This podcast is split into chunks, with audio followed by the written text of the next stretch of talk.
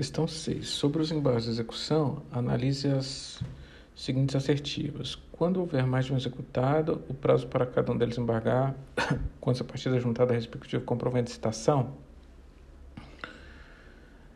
Sim. Na execução por carta precatória, os embargos somente podem ser oferecidos no juiz deprecado? Não, porque pode também sendo deprecante.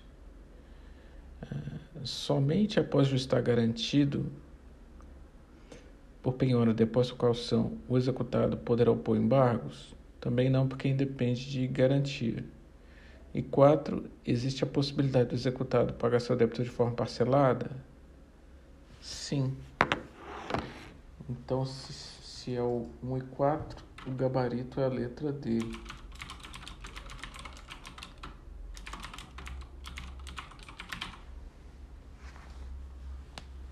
Então, é, é o gabarito a letra D. Os artigos que resolvem essa questão são, respectivamente, 915, parágrafo 1, 914, parágrafo 2, 914 e 916.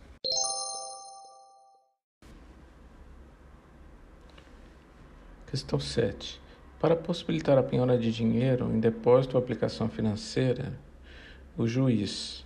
Essa resposta está no 854. A primeira parte dela é, é excluir os de ofício, porque é requerimento. Então ficaria a requerimento A, C e D. E, e na sequência B e C fala ouvido previamente o executado. Então a correta só pode ser a letra D, gabarito letra D, requerimento do exequente, sem dar prévia, sem ciência prévia do executado. Questão 8. Sobre execução no processo civil é correto afirmar todas as alternativas longas aqui, aparentemente com erros sempre ao final da, da alternativa. A letra A. O juiz poderá ordenar a penhora de percentual do faturamento da empresa, se o executado não tiver outros bens penhoráveis, tudo mais. Aí lá no final da alternativa está constando assim: é, nunca inferior a 10 ou superior a 30%. Essa, essa restrição não está na lei, a alternativa está errada. Letra B. O executado poderá requerer a substituição do bem penhorado, devendo comprovar que a substituição lhe será menos onerosa.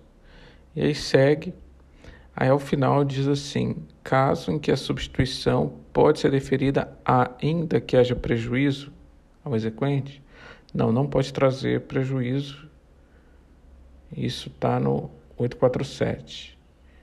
É, então, letra A, 866.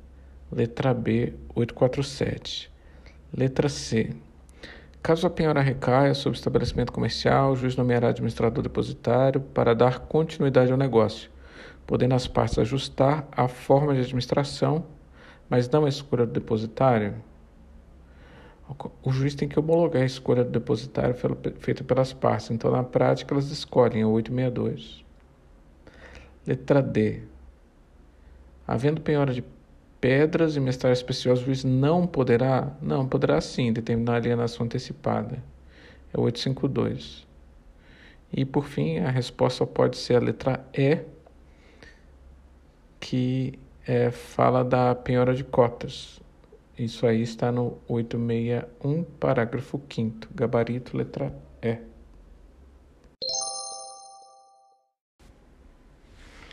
Questão 9. A adjudicação é uma forma indireta de satisfação do crédito exequente que se realiza pela transferência do bem piorado para o credor. A esse respeito, analise as afirmações que seguem. Requerida a adjudicação, o executado será intimado para manifestar-se Sim, 876, parágrafo 1. É lícito qualquer terceiros, oferecendo o preço não inferior ao valor da, da avaliação, requerer que lhes sejam adjudicados os bens? Não, porque não é qualquer terceiro, é o 876, parágrafo 5. 3. Se houver mais um pretendente à adjudicação, proceder-se a licitação entre eles? Sim, é o 876, parágrafo seguinte, o sexto. E 4. Considera-se perfeita acabada a adjudicação com a lavratura e assinatura do auto pelo juiz, pelo adjudicatário, pelo escrivão e, se estiver presente, pelo executado. É justamente o 877. Então só está errada. A 2, gabarito, letra C. Questão 10. Assinale alternativa correta. A decisão homologatória de autocomposição extrajudicial de qualquer natureza não pode ser considerada título executivo judicial, mas extrajudicial apenas. Esse rol está no 515 terceiro e é judicial sim. Não adianta usar o bom senso, tem que ver o que está na lista lá do 1515. Na impugnação, cumprimento de sentença, ao executado basta alegar o excesso de execução do exequente, não sendo necessária demonstração do referido excesso, uma vez que o julgador é obrigado a encaminhar os autos à contadoria judicial. Não, está errado, né? É o.